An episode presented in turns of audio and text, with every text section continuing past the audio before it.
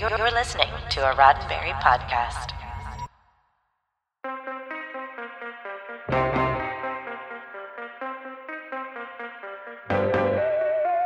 I'm Jessica Lynn Verdi, and this is your Sci Fi 5, five minutes of science fiction history for October 27th. On this day in 1966, Walt Disney stepped into the studio to record what would be his last filmed appearance. It wasn't for an episode of The Magical World of Disney, and it wasn't for a movie for a general audience. It was for Walt's vision of the city of tomorrow, better known as Epcot. Since the opening of Disneyland in 1955, Walt had set his sights on the next project.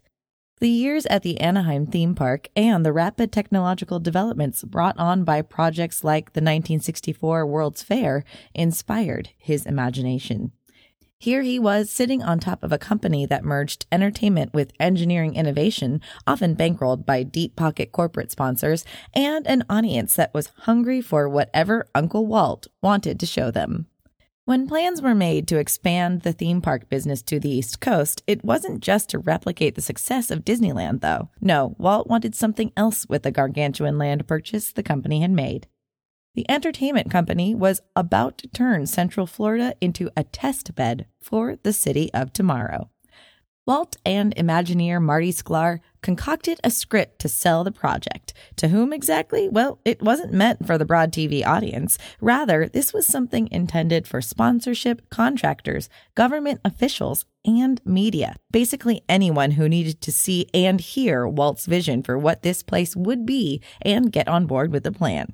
At 9 a.m. on October 27, 1966, Walt stepped before the cameras and unfurled a two story tall map to illustrate the idea. It was an intimate setting with just one star that day. The call sheet didn't even specify a meal break, but rather amusingly called for nine gallons of coffee.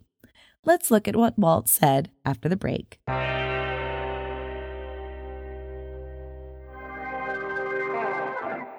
This was the big pitch, and it likely came as a surprise for the people who saw it and were expecting a redux of Disneyland.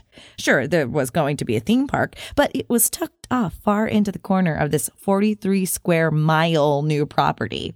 The real centerpiece was Epcot, or Experimental Prototype City of Tomorrow. It was the culmination of Walt's obsession with transportation, urban planning, and cultivating the human experience around architecture, industry, and community needs. In the center, a huge, completely covered downtown plaza teeming with shops and businesses and topped with skyscrapers.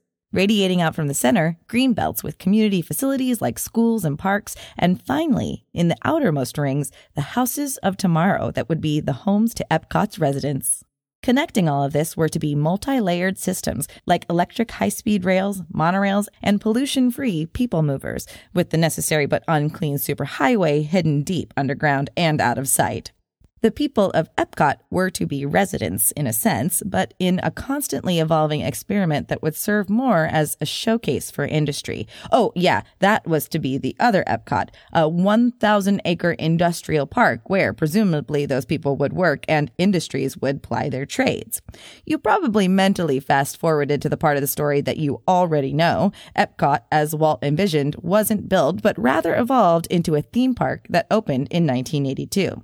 It's easy in retrospect to see why an actual city with these futuristic aspirations would have been hard to pull off. But isn't that exactly why it's important to revisit plans like these from time to time? A few people with audacious ideas and the means to share a bold vision may move the needle in little ways they hadn't originally planned.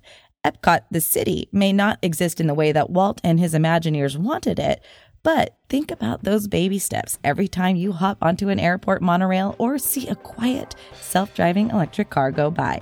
You may not be able to glide home on the People Mover yet, but hopefully someday. This has been 5 minutes of science fiction history, your daily Sci Fi 5 for October 27th. Sci Fi 5 is produced by Roddenberry Entertainment, executive producer Rod Roddenberry.